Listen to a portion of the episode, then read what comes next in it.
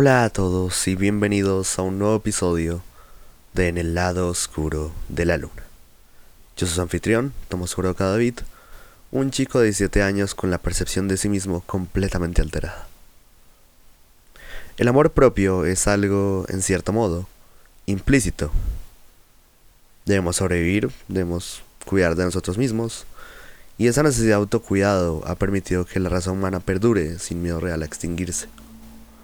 Sabemos que somos importantes para que nuestra comunidad continúe funcionando como debe, y estamos conscientes que nuestra cooperación es valiosa para que el pacto social, propuesto por el gran filósofo Thomas Hobbes, siga su rumbo determinado. Ahora bien, teniendo eso claro, una pregunta queda pendiente por responder. ¿Por qué se nos hace tan difícil amarnos? Y de ahí derivan más.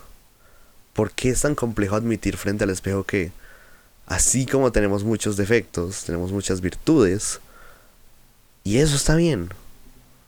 ¿Cuál es el bache? ¿Cuál es la espina que no nos permite darnos a, nosotros mismos la seguridad y el amor que nos merecemos? Pues yo creo saber por qué. Recuerdo varias instancias en las cuales he subestimado mis capacidades, mi conocimiento y hasta mi inteligencia emocional. Y todas esas situaciones en algo en común, un vacío. Creo yo que la mayoría de nosotros fuimos criados con la frase esfuérzate primero, recibe una recompensa después. Y si partimos de la idea de que la salud mental de esta generación ha sido reducida a cenizas, afirmación que no creo que tenga que argumentar mucho, entonces tiene toda la lógica del mundo que si tengo una mala percepción de mí mismo, pero me esforcé por conseguir algo, lo consigo y no me doy la gratificación interna que merezco, solo me encontraré con una sensación de que algo falta. ¿Me llevará eso a analizar de forma calmada y serena lo que sucede en mi corazón? Obvio no, marica. Eso me hará pensar, soy un inútil, el cual no tiene la capacidad ni, ni de sentirse bien consigo mismo, porque sé perfectamente que mis logros terminarán siendo tan patéticos como mi capacidad de hablarle a los demás sobre las cosas que me incomodan, y debería sencillamente esconderme en un bote de basura para que me lleven a donde pertenezco.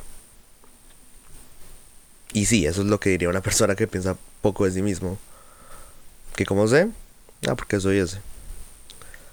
La autopercepción es algo que se va construyendo o destruyendo, dependiendo de cómo te trates a ti mismo. Las palabras son poderosas, así no lo crean. Mi madre siempre me decía que no dijera cosas como soy un estúpido o ay, no sirvo para nada. Incluso se lo decía en plan joda. Yo no le creí. Hasta que mis problemas de autoestima estaban tan graves que incluso si decía esas cosas en plan joda, yo las sentía como algo real, como hechos. Eso es un gran error que cometemos nosotros los ansiosos, tomar las cosas literal. Y eso puede ser extremadamente dañino para nuestra autoestima. Un comentario inocente o que realmente no era malintencionado una respuesta a un mensaje que enviaste hace horas, un pensamiento que repites y repites. Todas estas cosas se pueden convertir en armas letales para la visión que tienes de ti mismo. Y de verdad que el primer paso no es intentar que las otras personas cambien, sino decidirte y cambiar tú. Tú eres el que importa. Eres el protagonista de tu propia historia. Y aunque suene cliché, es de suma importancia tenerlo claro mírate al espejo y dite, soy una chimba, soy genial. Porque es que ni siquiera es mentira. Solo crees que es mentira porque te has convencido y contaminado tu corazón de basura. Basura que debes filtrar y un corazoncito que debes cuidar. Piénsalo de esta manera. Estás apostando. Apuestas y apuestas por las otras personas. Confías en sus capacidades. Crees que ellos pueden ganar. Pero tú qué? ¿Tú dónde quedas? Y si ellos no pueden, y si tú eres el que puede pero te da miedo arriesgarte a ser quien eres y amarte como tal, deberías apostar por ti mismo. Confiar en ti, porque eres genial. Solo que no importa que yo lo crea, sino que tú lo creas.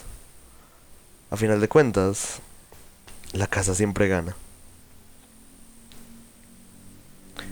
Este fue el sexto episodio de la tercera temporada en el lado oscuro de la luna. De nuevo, mi nombre es Tomás Jurado David. Tengo muchas cosas preparadas para ustedes y espero que me acompañen en el camino. Se les quiere. Vuelen alto, estrellitas. Adiós.